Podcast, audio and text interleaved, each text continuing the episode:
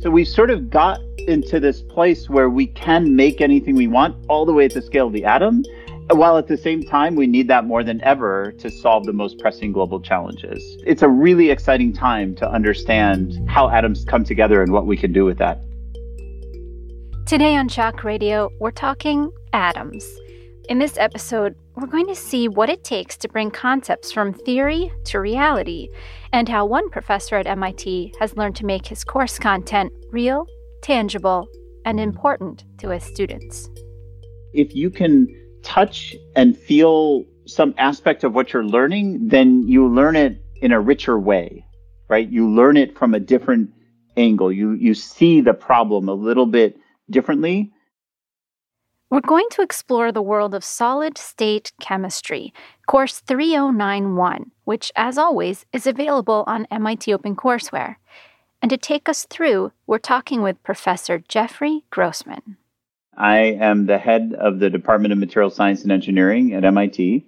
I teach 3091 and um, I do it as the lead instructor, but it's only possible to teach it effectively because I have an outstanding staff of TAs as well as a, a wonderful course administrator who all come together and we uh, give it our all, you know, every fall. So that's why the course works.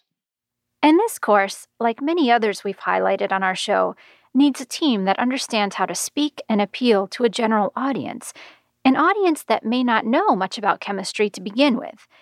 This course is what we at MIT call a GIR, or General Institute Requirement before a student can graduate from MIT with an undergraduate degree, they have to have taken one semester of chemistry. So we emphasize uh, the basic building blocks of chemistry, and then we build solids out of those. And so, so the basic building blocks are atoms and the way atoms bond together, and then how those atoms come together to make solid materials. And that's why the the course that I teach is called solid state chemistry. You've probably heard of the Stone Age and the Iron Age. But what age are we living in now? Part of what makes this course so interesting, and one of the reasons that I wanted to share it with you, is that it invites you to explore questions just like this questions that take a contemporary look at solid state chemistry. So, as a material scientist and engineer, I love the fact that we uh, tend to name the age we live in by the sort of material that mattered most in that age. I would say that recently we've had the age of silicon, the age of plastics, right? I think that we have reached a time in science and engineering where we will never be able to do that again, i.e., to name the age we live in by some single material. And the reason is that we are now at a place where we can actually design any material any way we want, all the way down to the atoms that make it up. And so that's a kind of new era. And I call that the age of materials design. It's really the age of atomic scale materials design. There's a very famous speech that Richard Feynman gave called um, There's Plenty of Room at the Bottom. And it was really sort of the first vision of what what would happen if you could sort of move atoms around anywhere you wanted, right? And and well, you could make pretty much anything, right? And and so the the question then is, um, how could you do that? And then the the other question is, what would you make?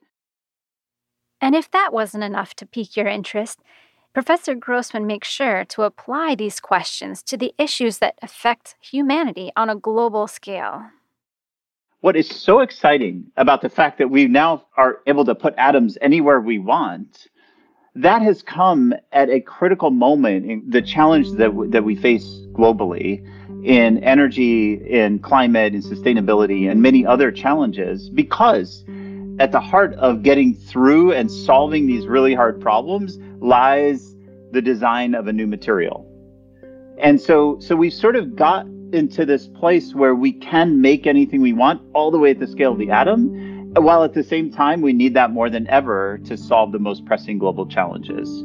It's a really exciting time to understand how atoms come together and what we can do with that. To Professor Grossman, the real world applications of solid state chemistry are just as important as the theoretical concepts. So much so, in fact, that every single lecture has an added element that explains how students can practically apply the concepts in the real world. Just because I'm teaching, say, a lecture on the periodic table, or I'm teaching a lecture on Lewis structures, or I'm teaching a lecture on X ray generation, it doesn't mean I can't connect in each case to some sort of bigger picture question or or something that they can really connect to that is more broadly sort of accessible. I call it my why this matters moment because it gives context. And I think we as as teachers should be able to do that with anything we're teaching. So for every single one of the 36 lectures that I teach, I take a why this matters moment and I connect what it is that we learned right there in that lecture to some sort of pressing global challenge, or maybe it's a, a technology that they all know or can connect to, just to give that context. And as you may have guessed, the why this matters moments are a favorite part of Professor Grossman's lectures, and not just for the students. It's also really important for me because it makes me excited and it makes me every year come up with sort of new ideas for how to relate the material to some, you know, bigger picture aspect of their lives. In the first year, I actually wound up sometimes cutting that short. You know, sometimes I had too much material to get through in a lecture. And so we didn't get to the why this matters.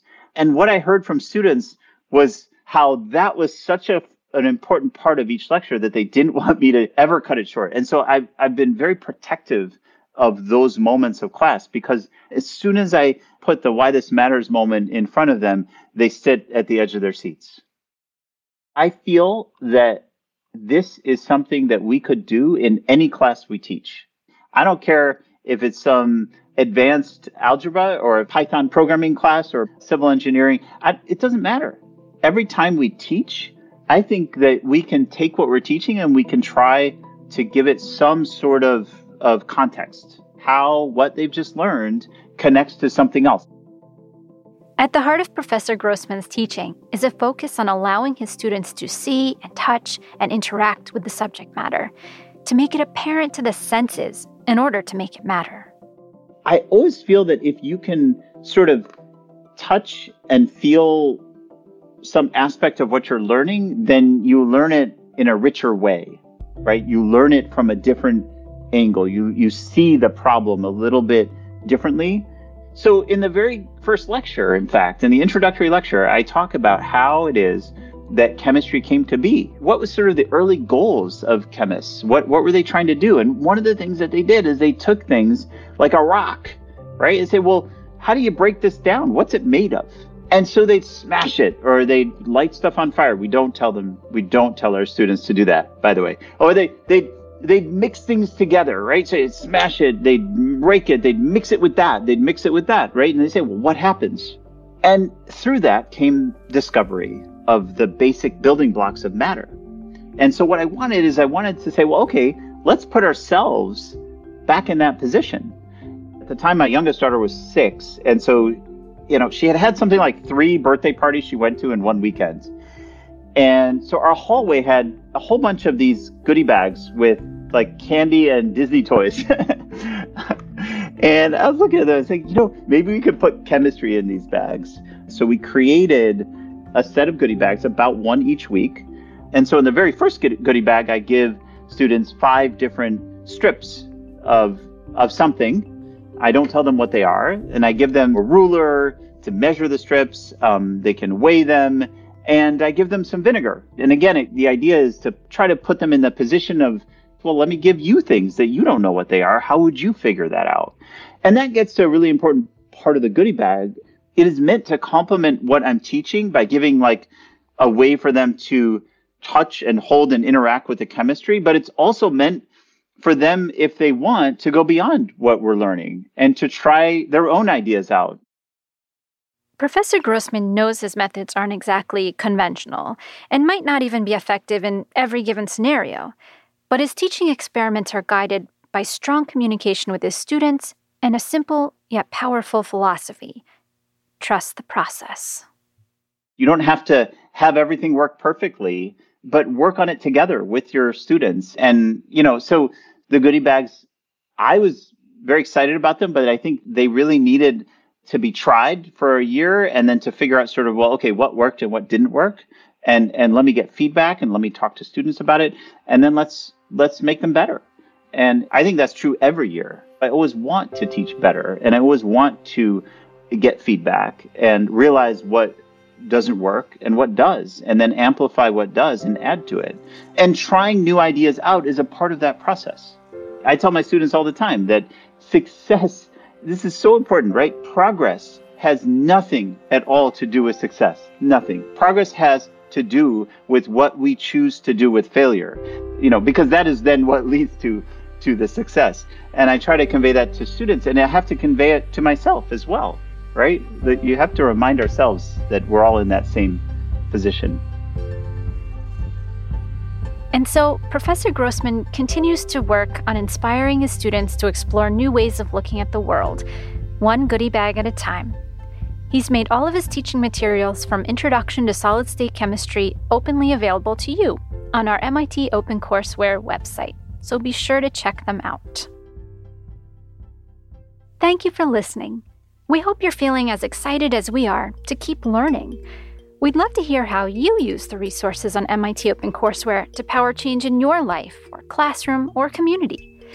You can send us an email or even call us to tell us your story, and we'll share it with other listeners so they can feel inspired too.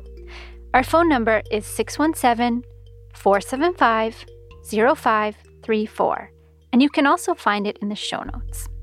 Signing off from Cambridge, Massachusetts, I'm Sarah Hansen from MIT OpenCourseWare.